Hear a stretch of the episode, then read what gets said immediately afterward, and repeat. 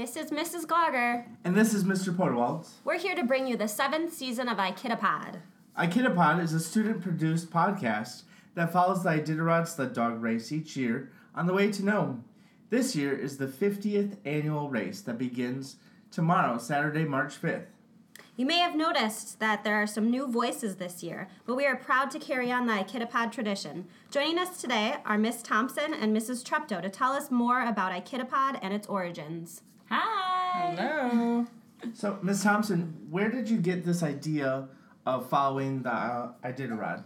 Ooh, um, I don't remember how long we've been doing this or how long you how long it's been going on, but I feel like at the beginning it was like a a random like, hey, we have this readers theater and we we kind of saw it and then it just kind of snowballed into something bigger. We you know the first time I think we had it, we had some like sketched out map on the wall that was a little bit shady and then um, Felicity or Mrs. Treptow. Um, The secret's out. uh, Mrs. Treptow took it a step further and really dug into the website. Um, and this is even if I'm remembering it completely correctly, because it's probably been close to 10 years that, that we've been doing something like this. So, um, and then we started making official maps, and the kids started following stuff. And so um, we figured out that the Iditarod has a ton of curriculum attached things, so we just kept going. That's awesome. um, Mrs. Treptow, how do you make podcast production doable for kids? Awesome, great question. Yeah, so I, like Miss Thompson had explained, was you know kind of doing uh, some things with the Iditarod, dabbling in it. I always did winter adventure books, and one of those books was Woodsong, which of course is the account of Gary Paulsen's first ever Iditarod run. And so I was looking to breathe some um, new engagement into the unit, right? I was just looking for something new, and I myself had just started listening to podcasts, and so I thought well, why not, you know, take a huge risk and, and, and try this with kids? I might fall flat on my face, but it also might be a really cool thing. And so I started looking into it and I went to a training with an Apple professional learning specialist that had come to our district. And he basically just kind of explained how to use GarageBand um, to create a podcast. And since we are a one to one iPad district, our students had all of the tools possible to do it. So I was like, okay, let's do this. And so what I did is I I really kind of closely tied it into my ELA time, my like um, reading, writing, language kind of block, and um, I separated my class into five separate teams because we were putting out an episode a day. And so we had our Monday team, our Tuesday team, Wednesday team, and so on.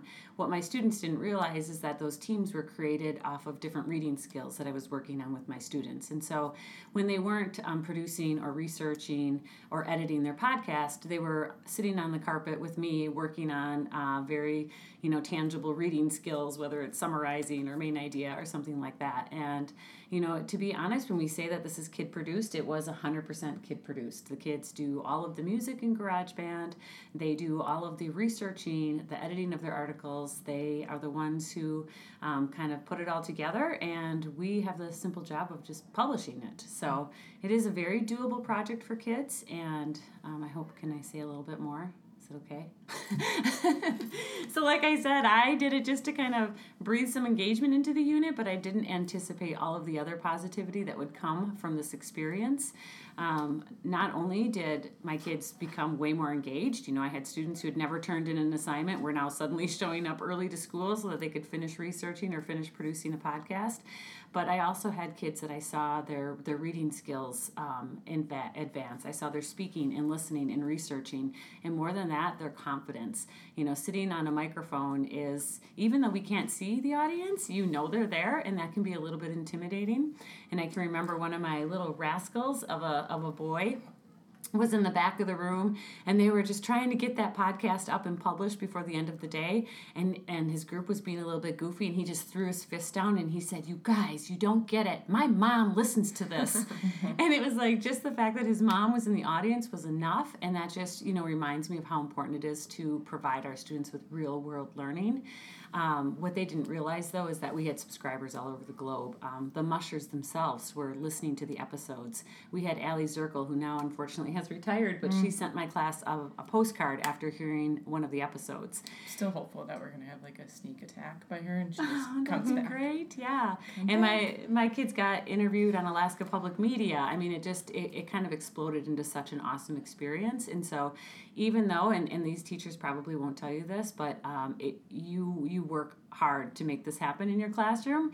It's a lot of work up front to to get it all together, um, but it's worth every amount of that work because of all the the positive things that come out of it. So. I could just go on and on and on and on. It's been really amazing to jump onto this project because when Mrs. Treptow and Miss Thompson were teaching fourth grade with me, it took me a few years to jump on board, I guess I would say. And so at first I was like, no, that's okay. I'll just keep going with my regular curriculum. And finally I'm like, okay, we'll do it this year. You know, so we made mushroom trading cards and mm-hmm. and handed out the Iditarod sheets, and that was kind of the end of of our involvement. And now I can see how much the kids love it and how much they get out of the research and all of the skills that you, trying to find the dog names of the mushers when you have to go to the website and the website's blocked and where are you going to find it so it's been really a great great process to be a part of And I appreciate Mr. Podewalt's kind of helping me since this is my first year as a fourth grade teacher. So we get to kind of do it together, and I get to learn all of this as we try to find time and teach Iditarod and teach everything else we have to teach. So I appreciate kind of the whole team. Yeah. You guys all helping with GarageBand. Yeah. Um, It's For a sure. passing of the torch. This has been quite the progression of Mrs. Treptow as a fourth grade GT teacher to she left for technology and I moved into the role of uh, doing Ikidapod and then I left the fourth grade classroom and now Mrs. For Gogger's- technology. For technology. and now Mrs. Gogger's there. So that's Essentially, passing this of the torch. podcast is a path to technology. Yeah. and it's so much more. And going back to what Mr. Podewald said of, you know, his kids, you know, I think even the third graders look forward to doing it because we Mhm. do the math in the hallway. And so it's so much bigger than just the podcast. hmm But the podcast definitely is the icing on the cake. And I can't wait to hear what you guys have to say Me too. after on how much, you know, um, it's, it's one thing to like say you're going to do it, but then at the end when you're like, holy cow, this is huge. Um, just to hear at the end. So And, I'm and just a little side note, my mom, my mom has been asking nonstop. So is the podcast happening this year? So is the podcast happening this year? It's like I don't know, I don't know. And so my mom is going to be thrilled to know Yay. that it's happening. So you're for sure going to have one very Yeah. very committed listener. that's good no pressure. yeah. Well, thank you all for joining us again on the seventh season of iKidapod. We look forward to the kids bringing you race updates every day next week, and so we can follow along and see what happens on this fiftieth Iditarod race. Woo!